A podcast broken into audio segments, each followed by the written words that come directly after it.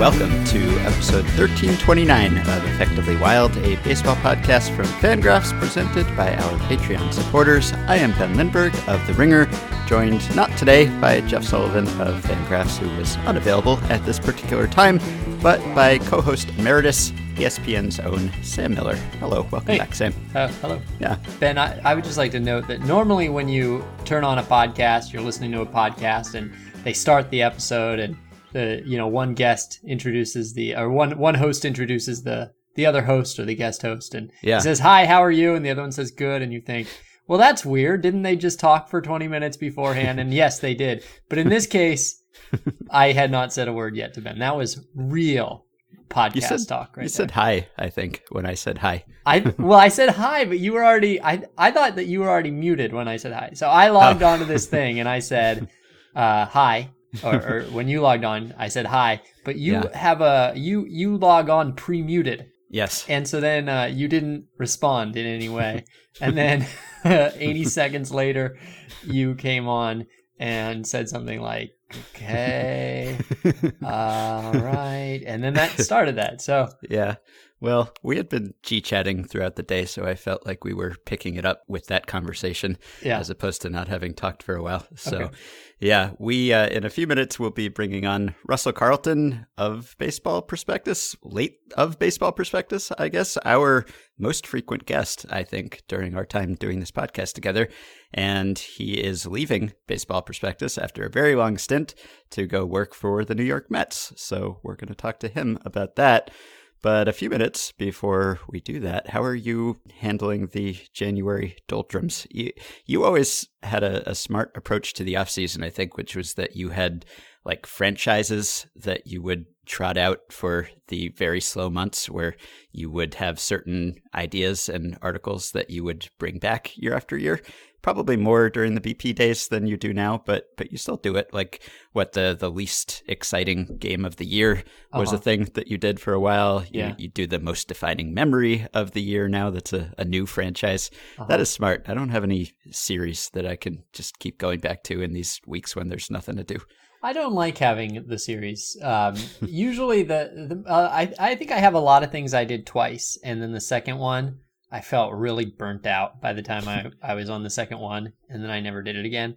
I always had a hard time repeating an idea, and not just wanting to block quote huge parts from the first time Yeah. I did it. But I did do worst game of the year at least three, maybe four times. Uh, Mhm. that was a fun one. I liked that one. Yeah, that was great. That was Yeah. fun. That that's those are that might be my that and uh I also uh, the World Series I would do uh the Oh, team's right. fans. Remember those? Oh yeah. Well, now you kind of do like uh, something about each player on the team. Is no, that was a, do, yeah, that, or- that was a first time thing though. uh-huh. I think. Well, you've done similar things in the past where it was like uh, reasons to root for people on certain teams or something. I have don't done know. that twice. You're out of ideas, is what I'm saying.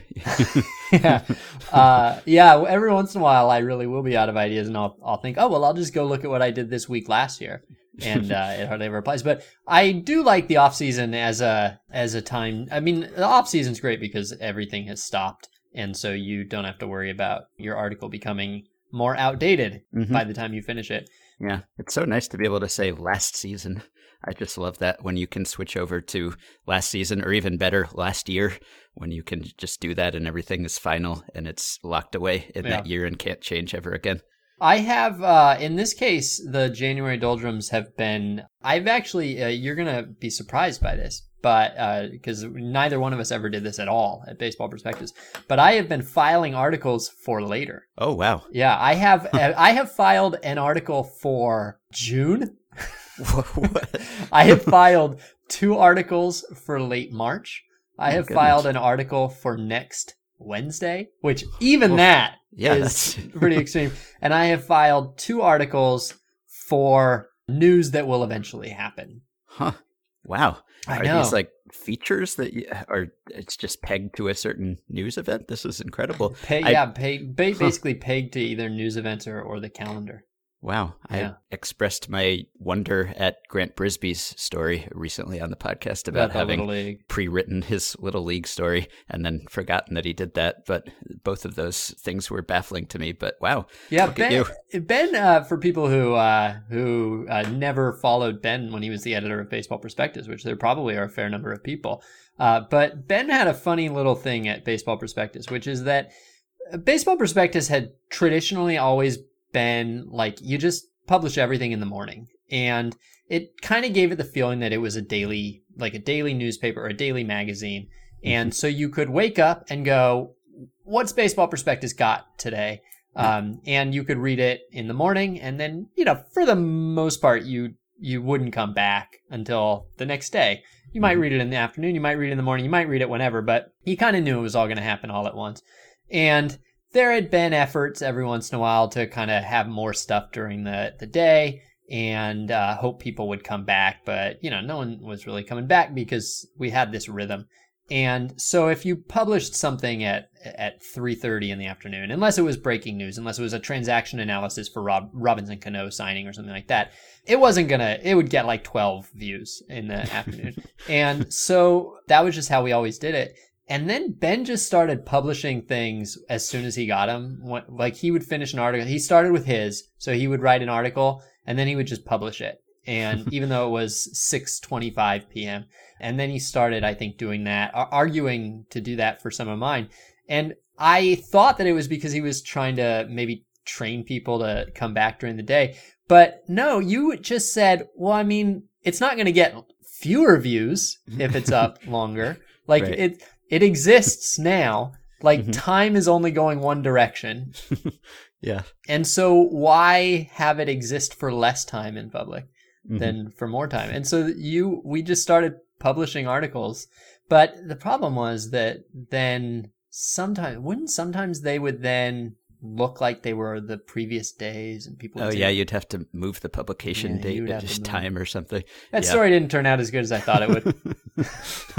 Remember that time that you had a series where you were rereading and blogging about everything Nate Silver. ever wrote? I also have uh, baseball's seven wonders, which I think yeah, I got. that's right. I think I got four. I, yeah, we never found out what the other. There've probably been more wonders since then. Maybe I wonder. I know what one of them would be, I think. Hmm. But yeah, what I did Mariano Rivera's postseason, Mike Trout's rookie season, Rickey Henderson's old age, and Kerry Wood's 20 strikeout game. And then I just stopped. That one I was still working on. I think, like, if you look at it, I think a couple of them came pretty late.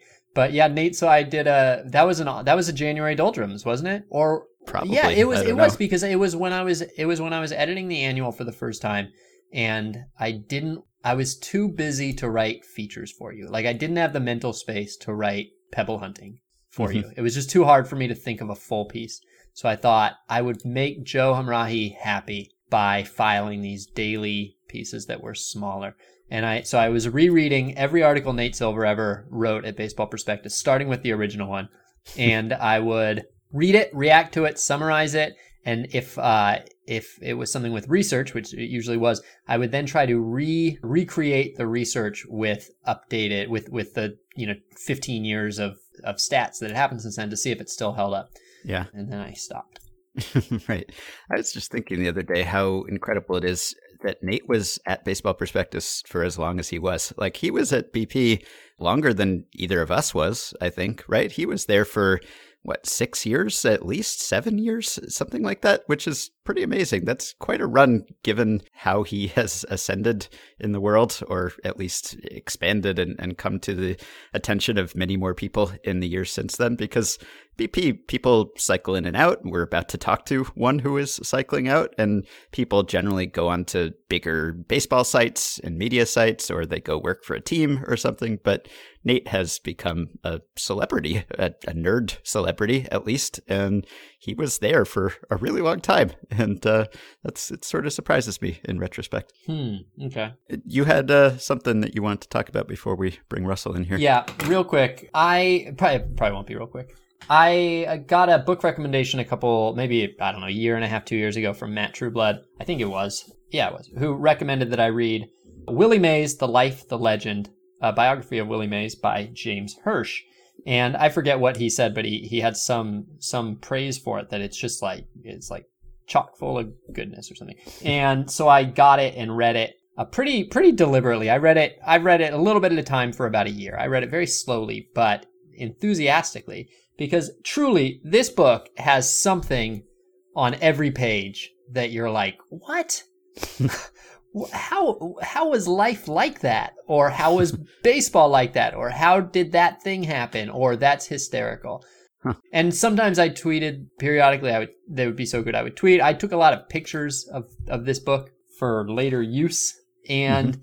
there's one detail though that i wanted to bring up which is that in 1962 orlando cepeda was willie mays teammate and alvin dark was willie mays manager so I'm going to read a little bit here. Okay. Cepeda's troubles with Alvin Dark resurfaced at the end of 1962 with the publication of an article in Look magazine that Cepeda thought would describe him as the best right handed hitter in baseball. The article, however, was called Orlando Cepeda Can He Slug His Way Out of the Doghouse? in it, Dark described his heretofore secret grading system for players. Unhappy with such conventional measures as batting average, home runs, errors, and stolen bases, he wanted to evaluate more precisely how players contributed to winning games. So he devised his own system of pluses and minuses. Thus, a home run in the first inning might get one plus, while a home run in the ninth that won a game might get four. There were pluses and minuses for everything, but the system was highly subjective, and no one besides Dark understood it Regardless, he explained to Look that Mays graded out the best and Jim Davenport was second. But Cepeda, quote, he had more minuses than anybody, Dark said.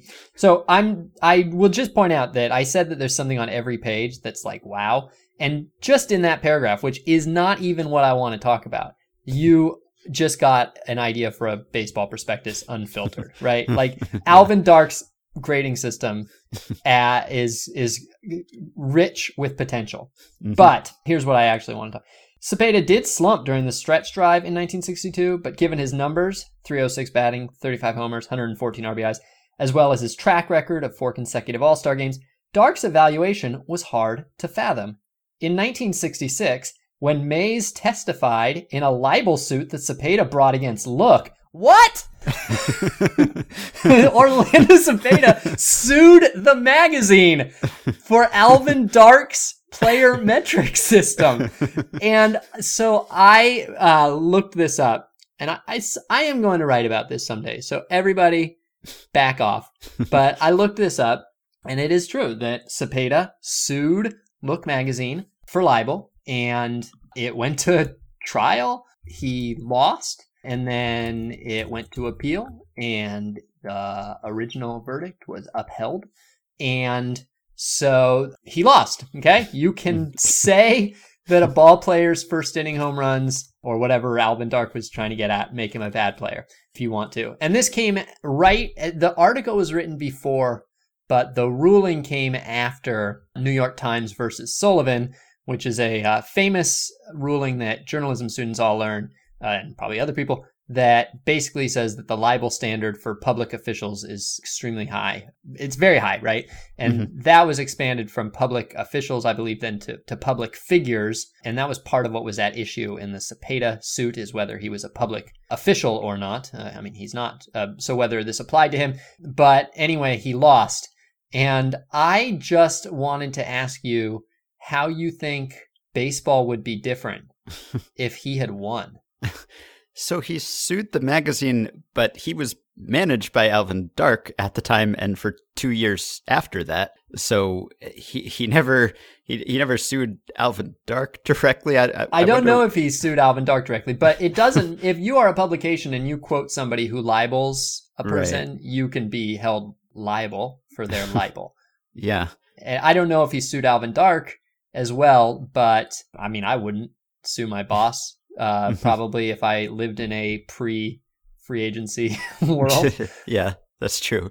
I was just listening to a, a, podcast about the Giants of those years and about Alvin Dark and how it was kind of, uh, he wasn't really up to the task of bringing that clubhouse together with a lot of international players for the first time ever in baseball. I did not know about this episode. So yeah, I if he had succeeded, then presumably no one would be able to write anything about players being bad again in a in a subjective way. If you if you made it objective and it wasn't some black box system that only Alvin Dark understood i mean you could say that his batting average was bad or his he didn't hit a lot of homers or something or, or it sounds like some sort of primitive win probability added maybe that Alvin Dark was homebrewing. Yeah. So well, the so the tricky thing, as we know, is that all stats, all use of all stats, has an element of the subjective in it. I mean, this is something mm-hmm. that we learned.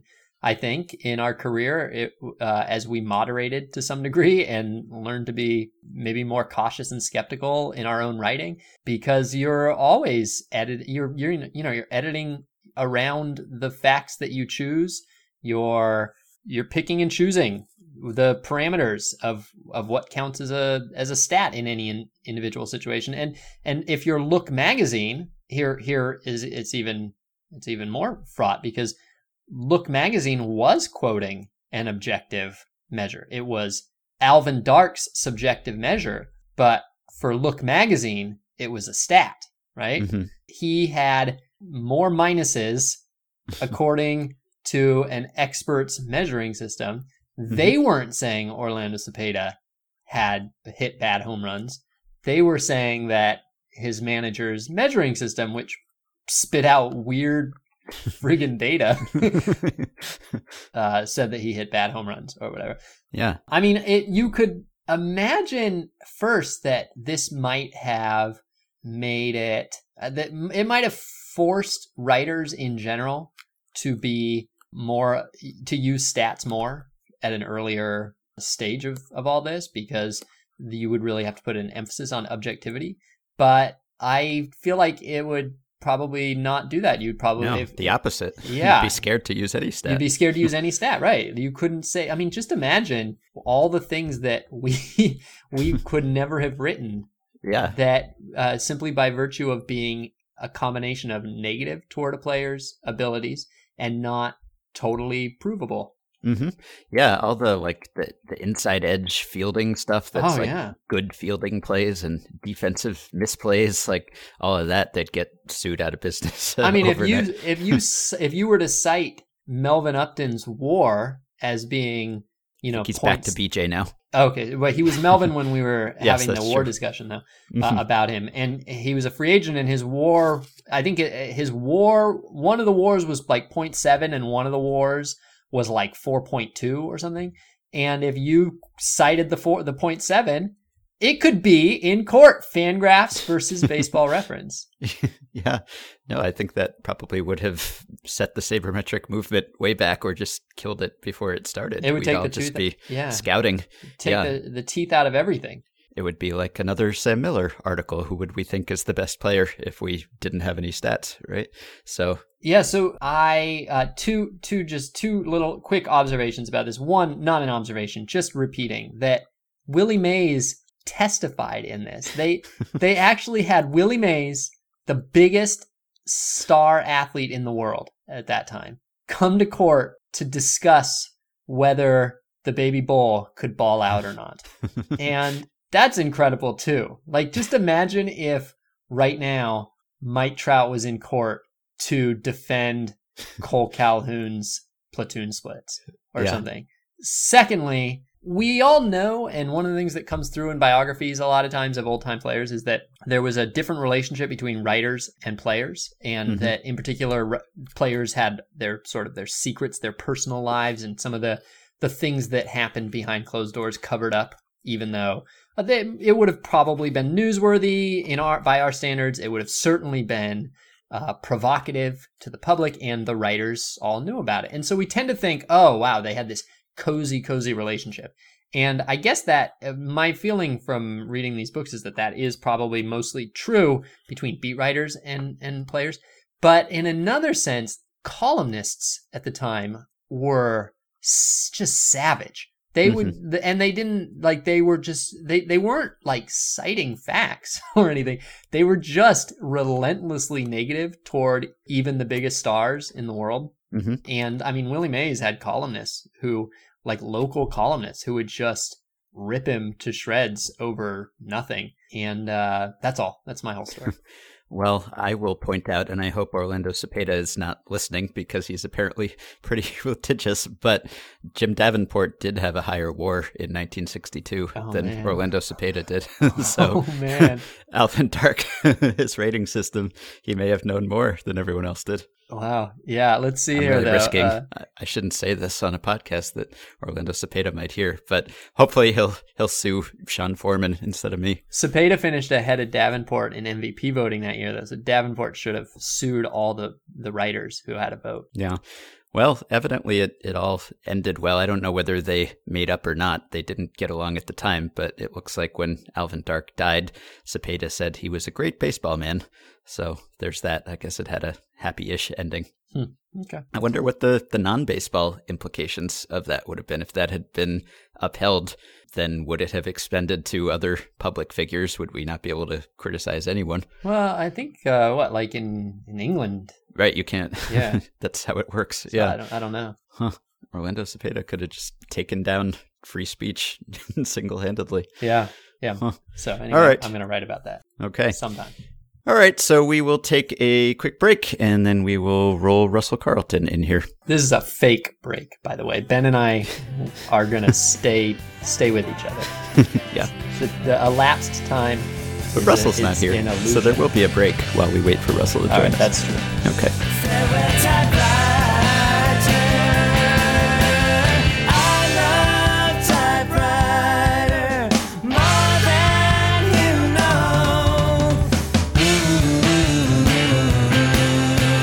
Okay, our completely real break is concluded, and we are back now with Russell Carleton, Baseball Prospectus's longest tenured writer, who has spanned his, his tenure, his reign has spanned five editors in chief of Baseball Prospectus, including the two of us.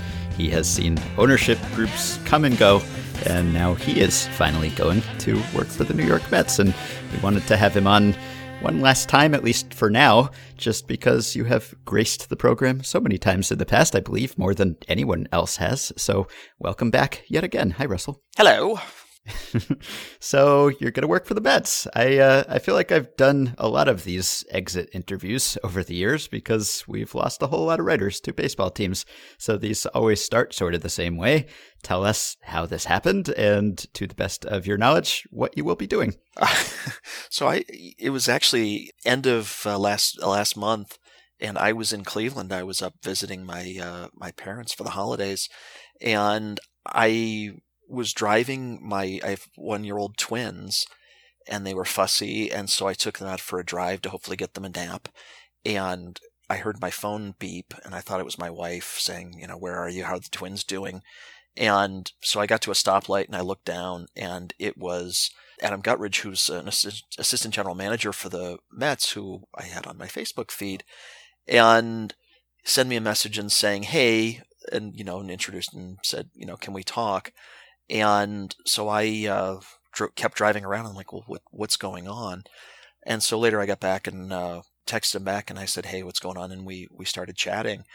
And, you know, one thing led to another, and the Mets had a, a position that they wanted to create that they thought I'd be good for. And sure enough, I, I thought it was a good idea what they were saying. So that's kind of how that came about, thanks to my my uh, my boys uh, needing a nap. So, as to what I'll be doing, I I mean I hate to sound coy because it's I, am not trying to be coy. I don't exactly know what I'm going to be doing yet. I mean, I kind of have the idea of, you know, it's going to be a lot of the same type of research that I do at BP, probably with better data. But you know, we haven't we haven't gotten to the point where we're talking about, you know, what what are going to be the specific you know what what areas are they going to want to focus in? And i mean i have a couple ideas and but we haven't quite gotten to that level of detail yet. Now it's just kind of an agreement in principle and and we're going to in the next couple of days i assume we're going to be filling in the gaps on that. That uh, is that surprising to you? That it's this loose? That, that they don't have a, a very specific vision for for what they have you do and how you kind of like fit in as a uh, you know cog in the great corporate machine well, not really, because I mean the way they described the role was was more on the on the lines of you know we want we want people who who have the research experience and and and that they that they they've identified and that have good research ideas. And some of it's going to be me pitching stuff to them and them saying yeah cool go with that. And i'm sure some of it's also going to be hey you know we're we want to do something along the, these lines. And and and they were upfront about that and they said you know some of that's going to be um, collaborating with people they have they already have on staff and some of it's going to be you know working in in pairs or and then some of it's just going to be you know me sitting there running numbers and crunching stuff and seeing what comes out and you know seeing if we can come up with a, a cool idea. Kind of the way i would i would just do a bp article. Um, it's just that you know now it's just my, my list of readers is going to shrink a lot. I am yeah. i am very impressed and also envious that you have been writing for 12 years and you still have cool research ideas to pitch. I listen I to great podcasts recycle. like Effectively Wild. You know. yeah, I figured you'd just recycle and you'd come up with a 30 run manager and they'd be all impressed with that because they didn't read it the first time. I mean, we've all, we've all done that. I, I mean, baseball's such a wonderful playground of, of of human experience. I mean, there's, you know, I, I, I wrote a book that my publisher will now be happy that I'm plugging called The Shift, The Next Evolution of Baseball Thinking. And, you know, eh, because baseball is a game, it, it puts humans in weird positions and tries to see what they're going to do. And there are just so many weird things that baseball makes you do that are kind of cool to poke at the humans that are playing it and see, you know, what, what comes of it and being a psychologist by training, that's that's what I do. So, you know, it, it is the sort of thing where baseball just provides so much material that I think I could I could be writing for another 50, 60, 70 years and it I wouldn't be I wouldn't run out of topics at least that that are out there. I might run out of topics just cuz I'm not smart enough to come up with another one. I am curious. We, we of course have um, compared to 12 am I right? 12 years ago is that the right number? 12 yeah, years that sounds that right. Yeah, that? I started writing it in 2007. That was at, at statistically speaking, right? Mm-hmm. Stat yep. speaking. Mm-hmm. And then you joined BP in 2009, and then you left a bit, and then you came back. Mm-hmm. So 2007, we're talking pre Pitch FX. Yep. Let alone everything else. And so in that 12 years, you have had access to, you know, like like on an order of thousands of times maybe more data and things that we couldn't imagine would ever be public and so on and so forth.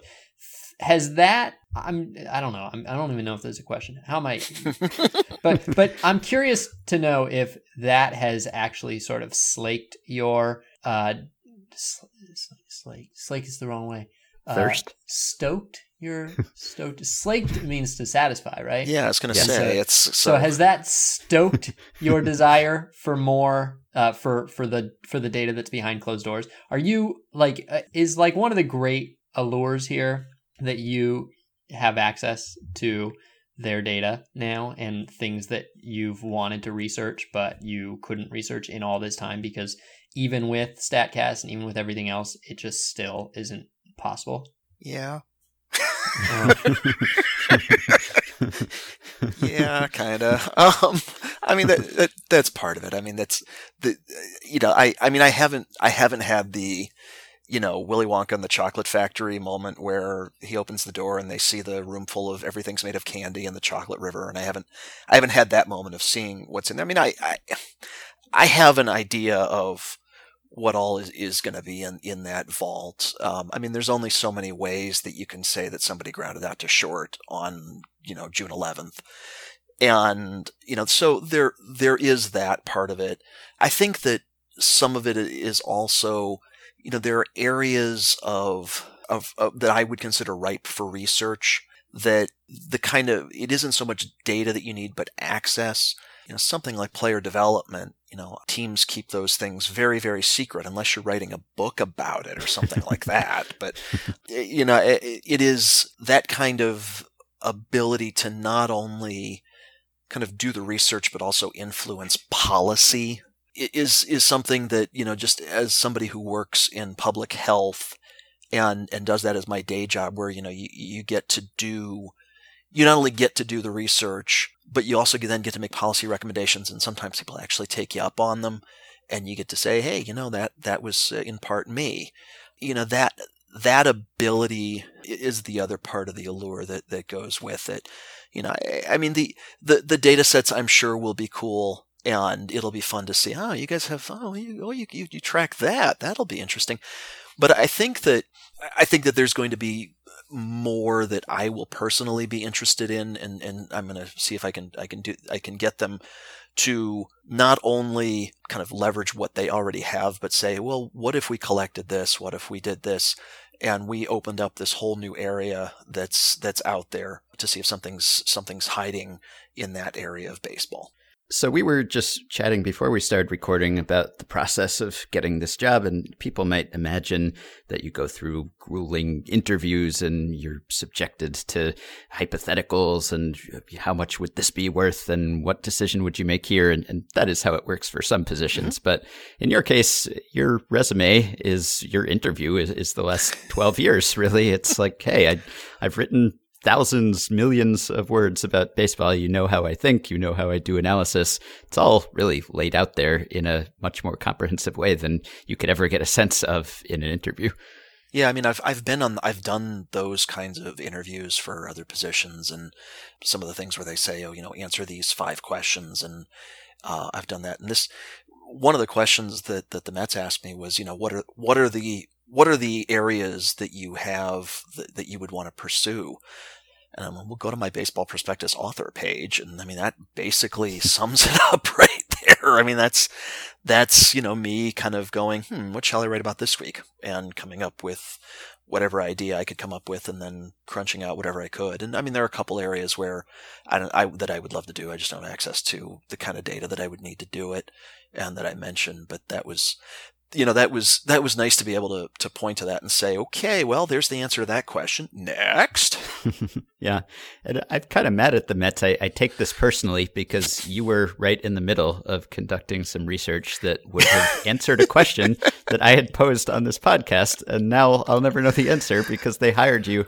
Just a couple weeks ago I, I just did a passing thought. I wondered whether we could detect whether playing in a winter league actually benefits a player's development if you just compared like two similar players and one of them plays in a winter league and the other doesn't. Does the guy who played in the winter league get better faster and you were gathering data you were going to do an article on that and then the mets hired you and now you can't do that article and now i don't know am i supposed to do it myself i don't want to do it myself so what am i supposed to do well, I mean, you have plenty of listeners out there. and, you know, I mean, the data are out there. You just have to scoop them up and, and run it. I mean, I, I heard that and I went, oh, that's a cool idea. That's a cool question. It's the off season. You know, there's nothing, yeah. there's no, there's no Major League Baseball going on, but oh, there's Winter League stuff, and I wonder. Yeah. And you've been um, a great resource to me over the years, not only with with help with my own articles, sure. but occasionally I'll get an idea where I'll think I want to know the answer to this, but for whatever reason, I just don't want to write this one myself. Maybe it's sure. it's too complicated or I don't know, it won't fit at the site I'm currently writing for, whatever. And I will just pose it to you or sometimes you'll just hear it and take it upon yourself. And so all these questions I had have been answered by you uh, for no charge and that's been wonderful for me. The great uh, the wait, great wait, article wait, what was that no charge thing? Hang on a second here. the the great article I always had uh, in mind for you that I never mentioned and you might have done it. So if if you did, I apologize. I I've read I I probably have read I don't know 300 articles by you, and you've probably have written 600. Uh, so yeah. I I'm not ashamed. But you one time wrote an article about whether Brandon Inge really did uh, make the A's 29 games better. Oh yeah. Uh, mm. In 19 2012, and you looked at whether Brandon Inge's teammates hit more home runs when Brandon Inge is there uh, than when they than when he's not. Um, and I always wanted to get you to replicate that for basically all the player seasons in history and see if there is actually one clubhouse chemistry god who stands above them all. I think that one, I, I know I didn't do that, but I think somebody has done something like that at some point. like I seem to remember reading something along those lines. I don't know. There's, I mean, there's just, there's just so much out there and you know I try to read as much of it as I can. It, but you know, it, it, and but after a while, it all kind of kind of melds together. So yeah, I think I've said this to you that it, it's like the Rule Thirty Four of sabermetrics. Is if you can think of it, Russell Carleton has done a study on it because mm. it's just you've been writing for so long and so consistently, and often on analytical topics where it's like you started with a question and then you tried your best to answer it, and so almost anything you could think of it, it might be from 2010 or something, and maybe it's time to redo it, but there's usually a, a, Russell Carleton take on whatever question I have. Oh, if it's from 2010, you definitely have to, I definitely need to rewrite that. so, um, if you, uh, if in this interview or in this discussion or if in any interview, anytime, whatever, somebody actually did ask you, like, okay, send me five clips that show you at your best, that show you what you can do and that show how, how you think and that you're especially proud of. And maybe five is too many for on the spot, but like three, what what would be like maybe the three articles that you wrote that you're most proud exist and that people who maybe have not read 300 of your articles uh, could start with? I mean the the ones that I that come to my mind that you know that I I, I kind of look back now and and you know knowing that I'm going to be disappearing for a while that I'm happy are just kind of out there as a legacy. There's the there's the series that I did with Kate Morrison at BP um, on front office hiring and how that's done and, and, and what are some of the, the pitfalls that go along with that one. That one's, I was especially proud of that when we wrote it. And, you know, and I can only claim half the credit for that one, but, you know, at least I can, it was a four parter, so I guess that's 2 mm-hmm. And I mean, there's the one that, you know, I'm like methodologically most proud of was you, you kind of made a sideways reference to the 30 run manager one. That was that that was a cool one. It was you know my foray into you know trying to figure out does a manager have an effect on his players in terms of helping them deal with the grind, and I thought that was a I, I thought that was it, it kind of came together nicely. There was one I did on the uh, the intentional walk and why I think they should they should actually throw four fake pitches, and and I really liked that one. I thought that was that just kind of. I remember after I was done with that one, I was really, really super proud of it and to send it off. So I mean, it, it, those are the ones that just kind of jump to my mind.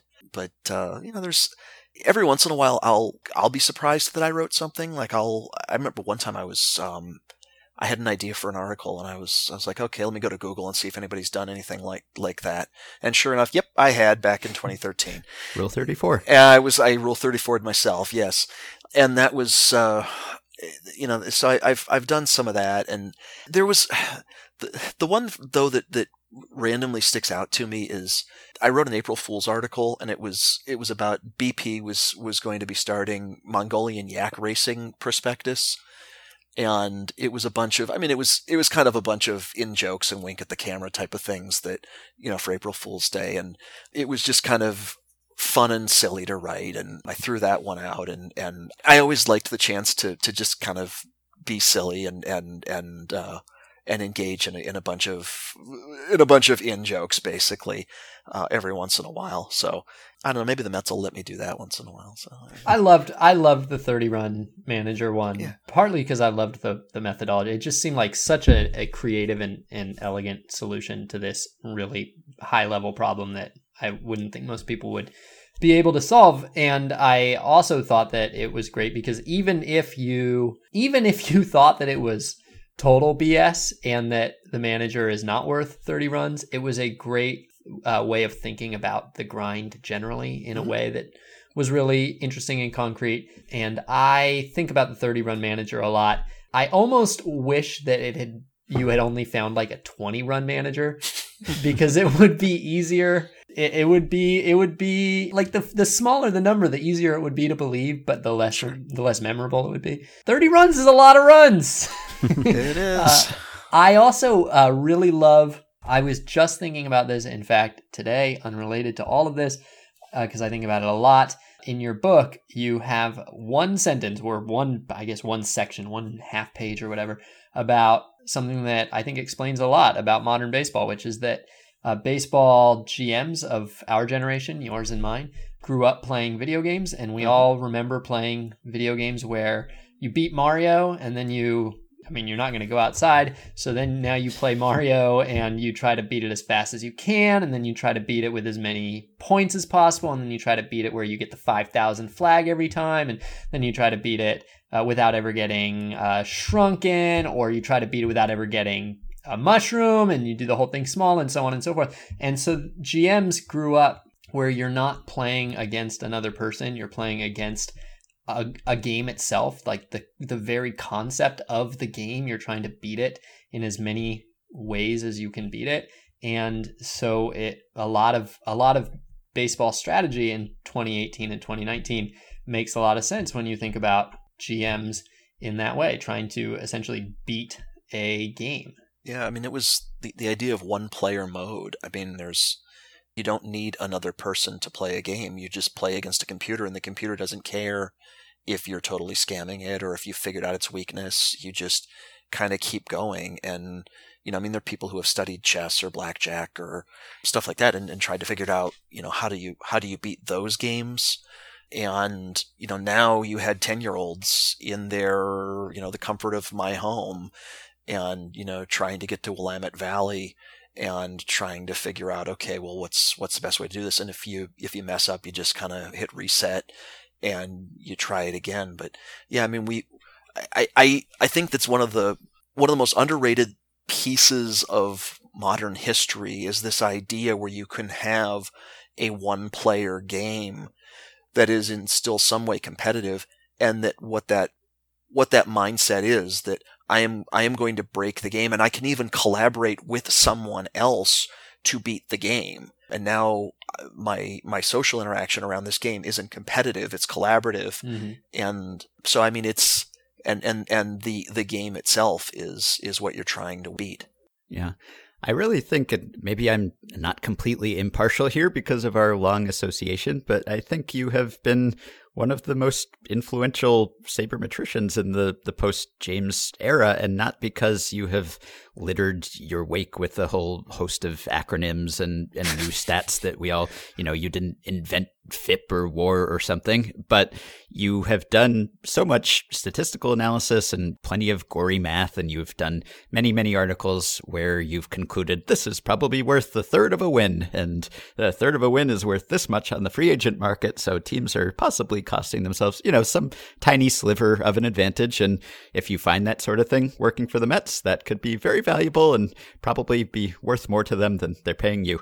But I think that you have just constantly pushed us in all of these different directions where as I, I think there was maybe before you at BP and elsewhere a tendency to say we have all the answers and we know a lot and it's true we've we've learned a lot but you've always been asking what we don't know and uh, it's like your first piece at BP after you made your comeback was called hire Joe Morgan which was just contrary to the, the typical take, obviously. Not because you were trying to be contrarian, but you were just making the point that, hey, we have a lot to learn. And you have pointed out things like player development, and we're early to stating, you know, the thesis statement of my book, essentially, which is uh, quoted in my book. Oh, wow. And uh, you're you're probably quoted in that book and also the book Sam and I wrote more than oh yeah definitely. Any, and you're all over the place. Probably every magazine article I've ever written has had a, a quote, yeah. either a direct quote from you because I sometimes would ask you, or a, a block quote from something you wrote. Yeah, and it's like, you know, clubhouse chemistry and and managers and all this stuff where it was like something that we really couldn't quantify although sometimes you would try to and come up with uh, approaches there, but even just to say, hey, this is probably worth something, we should look into this even if you didn't have a, a grand conclusion about it. That was, I, I think, really valuable and spurred a lot of people to do a lot of interesting research. So, thanks. Thank you. You know what's funny though?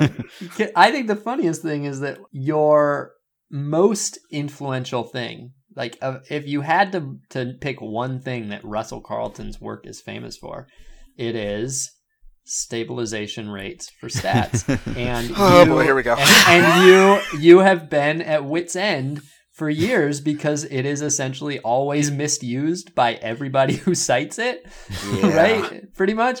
So uh, now you are going to a place where the things that you suggest will determine whether you know, maybe whether Noah Syndergaard throws a, a changeup or not, does it uh, does the does does the um, sort of uh, long perilous game of telephone that happens between your work and the end user kind of scare you now that there are real stakes? Yeah, I mean, if there's something I can take from it, I mean, I, I wrote that original article back in 2007 that eventually became stabilization, and and and and for a while it was really cool because I'm like, oh, people are quoting me, that's so awesome, and but the more I I looked at it, the more I realized that the way it had gone and the way that I had initially wanted it, what I had wanted it for, were so opposite of each other, or not even so opposite of each other, but they just they weren't they weren't in sync. I mean, I I originally had this idea of, gee, if I'm doing a sample, if I'm taking a sample of you know player seasons and I want to look, you know, correlate home run rate with single rate or whatever, and you know how how many plate appearances should I have as a good cutoff in my sample? And you know I came up with with with decent cutoffs for that, and the idea was that it would just be useful for kind of large N research taking a look at, at kind of the broad picture of hitters or pitchers or whatever it was. And people started using it on an individual level. And it took me a while until I realized, wait a minute, that's that's probably not a good idea. And then to the point where, you know, I, I've I've I think I I've written an article like each of the last four Aprils or something like that, where I kind of go, yeah, please don't do that, and in in different for different reasons. And, and, and, I mean, now going forward, I mean, there is you know a certain amount of responsibility in terms of, you know, I'm going to be giving live feedback to people who are going to be making actual baseball decisions. And, you know, it, it is something that I think has taught what was a very naive 27 year old version of myself. You know, here's, here's a, here's something that if you get too far out over your skis can happen. Um, that hopefully, you know, the 39 year old version of myself isn't going to make. Another influential thing you wrote about, I think, was feeding minor leaguers and minor league conditions, which at the time I, I, think you were mostly writing about from the standpoint of, hey, this is silly that teams are not doing this. It wouldn't cost that much relative to what they would gain. Whereas now I guess we talk about it more in terms of like ethics and, and these sure. teams just should pay this because they have the money. But in a sense, we've pivoted to talking about things like that in that way because it has happened in, in the years since you first wrote about that. Lots of teams are not paying their minor leaguers, but at least feeding them, which is something. And that was something, I don't know if you were the first to really point that out, but I don't recall thinking about it much before you wrote about that. And then suddenly it was like the obvious answer that everyone had when asked like what could teams do to gain an advantage? It was like well you know take care of your minor leaguers. And that was something that maybe came out of your background and your your other professional life in developmental psychology which there have been lots of sabermetricians who've just been moonlighting and have had impressive sciencey jobs that have informed their research. But I don't know, have there been other people with that particular background? Because it, it seems like that has driven a lot of your baseball work? Ah, you know, I, have I've come across people who were you know psychology majors or said, "Oh yeah, I've got a, a, background in in in psych, and I read your stuff." And and I I don't I'm trying to think off the top of my head, and, I'm, and I'm, of course somebody's going to point out, "Oh, what about this person?" And I'm totally going to swing and miss on that. And I'm sorry, person who I'm totally forgetting who you are. But I mean, yeah, I, I mean, I have the thing with with feeding minor leaguers when I wrote that, I was actually reading Dirk Hayhurst, mm-hmm. and I was reading his book, and he talked about that. And I was actually, I remember I was on my way to a child psychology conference for work. And so, I mean, it all kind of fit together. I was on the plane reading the book, and and sure enough, there was this uh, this idea that he brought up, and I'm like, I should write about that. And and that's that that's where it kind of came out. And I mean, a lot of a lot of the stuff that I find interesting stems from the fact that you know I I spent way too many years in in graduate school studying human behavior and studying human development and and so I ask a lot of questions around, you know, how do people make decisions, but then also how do people grow and change? And you know, when Hayhurst was talking about you know just how they ate on the uh, in the minor leagues, I thought, well, that's you know kind of fundamental right there.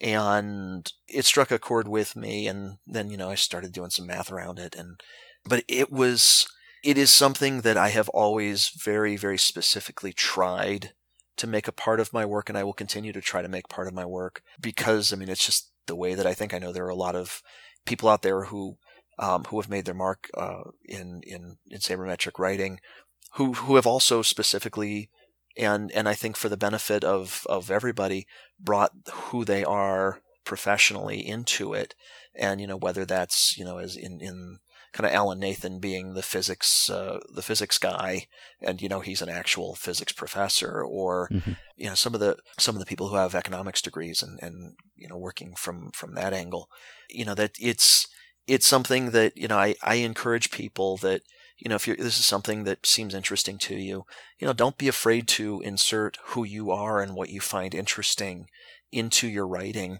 because you know it's going to it, it you are going to you might think, oh, nobody will care. But you know, when you when you find somebody who actually really knows what they're talking about on a subject, that that's usually a really interesting person to talk to, um, and hopefully a really interesting person to to read something that they wrote. Mm-hmm. This is actually your second farewell to the internet, which doesn't happen a lot because generally, when a, an analyst writer goes to a team, they stay there. But you are going to be working remotely, you're not relocating, and you're not quitting your day job. So it, eh, you could come back to us again someday. I, I hope that uh, you do selfishly, but of course, if you are if you are enjoying what you're doing, then I hope that you get to keep doing it. But it is not often that someone leaves and then comes back. They tend to stick. So I don't know if enough time has elapsed that you can talk about that first gig and what you may have learned from it, but I, am curious whether that affected your subsequent writing in any way. Yeah, I mean, I, I worked for the Indians from 2010 to 2012 in a capacity much like this, where you know I wasn't. I, I happened to be living in Cleveland when I when I first got the gig, but I actually moved to Atlanta in the middle of it. But I was working remotely, and you know I was doing for them more project based stuff that they were you know they would send me questions and i would i would try to find the answers as best as i could given my you know they they, they gave me a good amount of freedom to kind of look around and see what was out there. I mean it, I, I think that at that time the thing that that most affected my writing when i finally came back to to writing in public was that it was a good it was a good break from I, I had been writing for at that point three years on a on a weekly schedule before I left the public eye and you know there's that you know you got to get something out by next week sort of thing and it it was actually good for my development as an analyst to not be beholden for a while to that and to be able to say hmm i, I want to go a little deeper on this topic and they would ask me to and I, I would have the opportunity to do that and to take something that was more of a you know a couple of weeks worth of work to really find the answer to. And I, I will say that, you know, coming back and, and going back into that weekly thing, uh, that weekly grind, I think that I carried that there were other topics that I had not previously felt confident to, to kind of tackle or kind of arcs of thought that I had not previously thought to tackle because of the weekly schedule because I figured oh I, I can't I can't turn this around in a week and I felt more confident in my abilities as a researcher. And also that you know there were just other other ways of looking at the game that were kind of a fresh perspective that that I could then you know I mean I can't I, I did reduplicate any of my my Indian stuff but there were you know pieces where I was like oh you know what if I kind of took this angle on this other topic and I'm, i know I'm being vague, but you know I, I have to be for for NDA purposes. But oh, that's um, a long lasting. You know, it is. But say, does it really? Does it does it really still apply? It's been seven years. Does that NDA? yeah, I mean, I, I I I make it a point to try and respect the that NDA. Um, just, I mean, the the Indians were very kind. They gave me an opportunity that that I I, I greatly treasure, and and to, I mean, to this day, a, a lot of the same people that were there when I was there still there, and I I think very fondly of them. So, just out of respect for them, I I do try to respect that. Well, you were an editor's dream, which uh, may not matter much to the reader, but you always had a topic just about, and you didn't require much work on the back end because occasionally you'd get really smart writers who would do brilliant analysis, and the end result would be great but it would take some work to to get it there. It's just it's rare, as many people have said, to find someone who can write in a really engaging way and also do the the gory math. So you were one of the few who could do that, and uh, I'm sorry for us that we are losing the the pleasure of reading you on a weekly basis, but it is the the Mets gain. I guess maybe the last thing I, I wonder this has all been sort of a, a sideline for you. This whole baseball thing for the last 12 years, it's not what you set out to do. It has never been your primary employment. And yet you've gotten to do all this cool stuff. You've gotten to write for BP for uh, almost a decade. You wrote a book that was really good. You have worked for multiple baseball teams, all while continuing to do the thing that you expected to do the whole time. So have you always felt like baseball is the, the side job and your main job is the main job? Or does that line get blurry at times? It has always been my secret double life. Mm-hmm. Um, I have always been I mean, I, I started this work in graduate school and, you know, before kids and, and I mean, it's a lot's happened to me just personally in the last 12 years. But yeah, I mean, this, it, it is, it has always been for the most part hobby time. You know, it, it has always been, you know, during the day, I am a public health worker and I do research on children's mental health issues and suicide prevention and community health interventions and stuff like that. And you know and then at night i have this other thing that i do and you know some people knit some people um, i don't know collect seashells some people you know whatever whatever they're into. And and my thing was i when i was in graduate school i needed a free hobby because uh, i was a grad student living on a grad student salary and I hit on that because there was a whole bunch of free data and I had some data courses under my belt and and I loved baseball. So I mean it it it it started out as a hobby. It has always been a hobby, and it's weird because you know I, I remember you know the first time that that somebody who worked for a team said that oh you know we read your thing and it was really good and we liked it and we we kind of used it. And I'm like whoa whoa, whoa wait wait just happened? And it's it's a very odd thing to to say that you know there there have actually been people who are willing to pay me to to, to do that to to actually influence a, a real live baseball team. And I never set out to do that specifically. I mean, I'm happy it happened, but it it is it is a very odd feeling when your hobby becomes something that is, is kind of bigger, but at the same time you have to realize that just from in how I organize my life, uh, as a human being that you know it still kind of has to have that it is it is strictly still in the hobby box. And that has been a that's been a tough balance to strike over the years. Yeah. I thought of one more thing to ask you, which is that I'm always hearing from people in baseball that they could not get the job that they currently hold if they were applying for it today because just it's become so much more competitive and the criteria that teams are looking for just getting loftier all the time. I, I someone said that to me today that he is he is like has an impressive job in baseball. And who was it? He's he is he's uh, quoted in my book. You can guess who it is, and that he's surrounded by all these people who are like speaking on a higher level than he is, and and you see that in sabermetrics too. Like you can do all sorts of things that Sam and I can't do that we have to ask someone like you to do for us. And then there are people who can do things that you can't do. There are people who know programming languages that you don't know and are, you know, familiar with these cutting edge techniques that have just arisen in the years since you've started doing this. So is that something that impairs your analysis or do you think that being able to ask the questions is really the important thing and that you can kind of figure out a way to answer them once you come up with them? I think that I benefit from the fact that well, okay, let me start here. The the foundation of any good, whether it's an article or if you're working for a team, some kind of intervention that or innovation that, that they're going to work on is a good idea to start with. And I have started from, I mentioned my, my background in psych and how I try to draw on that. You know, eh, it's weird because in 2007, when I was first starting to do this, there was kind of this, there was kind of sabermetrics and it was just one thing. And there was a certain, I don't know, understanding that to be a good sabermetrician, you kind of had your fingers in every piece of it because there were only like two or three pieces at the time. Mm-hmm. You know, it was uh, pre pitch FX, and so a lot of the stuff that was going on was kind of seasonal correlation, and we had play by play data, and how can we parse that out a little bit, and some stuff around strategy.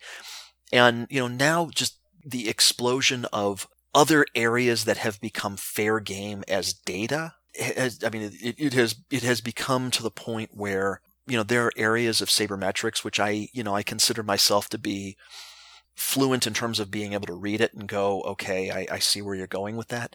Mm-hmm. But I, I mean, I, I don't know that I would have the ability without really dedicating some time to it to do meaningful analysis in those areas.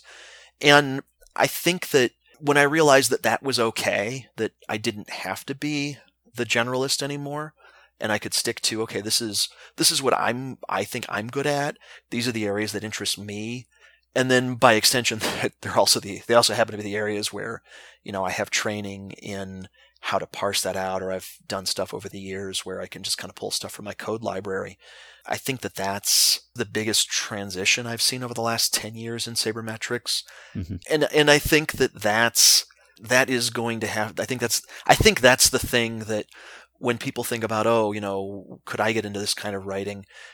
They have the idea that, oh, you got to know everything. Well, you, you, don't. You have to be. I think it, it helps if you're you're good at one particular thing, and that you can be conversant enough in the rest of it to where you can either nod your head or go, wait a minute, that doesn't sound right. Well, you will be missed as long as this hiatus lasts. And the good news is that anyone listening who is thinking, I just heard of this Russell Carleton guy somehow, now he's leaving before I had a chance to appreciate him.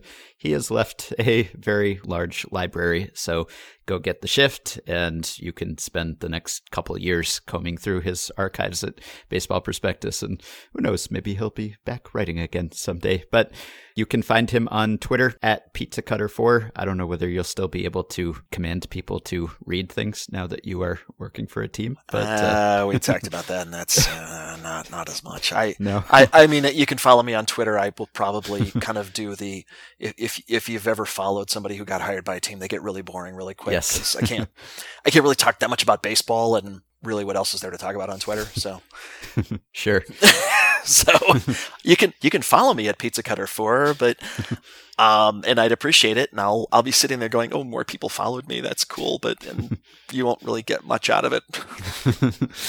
All right. Well, thank you, Russell, and good luck in your next life. Thanks so much, guys. Thanks for having me on all these uh, these times over the years, and and uh, I I will be out here listening. I can I'm still allowed to listen, so. Mm-hmm. And doing interesting analysis that we will never get to see. That's just, right. Just take our ideas and Mets will oh, just oh, hoard I, them. And and and for those of you out there doing podcasts and and writing and wondering, oh, I will be reading and I will be stealing, and because because every team does. yeah. All right. Well, thank you, Russell, and thank you, Sam. You're welcome.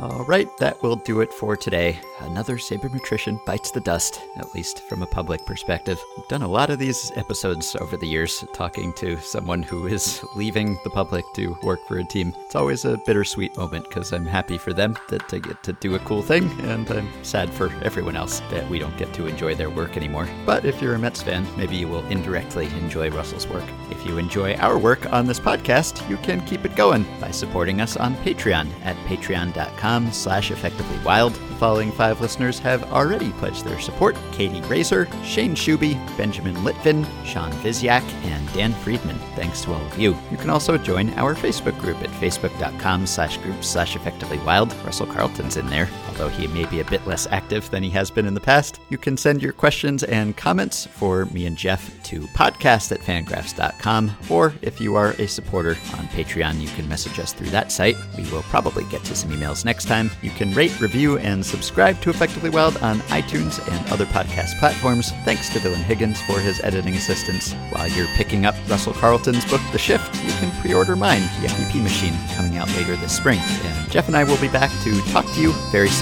We gonna move, move way on down the line. Joe, we've been standing in one place for too long a time. Yeah, when, yeah, when and when I hear that Robin song, well, I know it won't be long. Find out where we belong. And we're starting a new life. And we're starting a new life. Starting a new life. And we're starting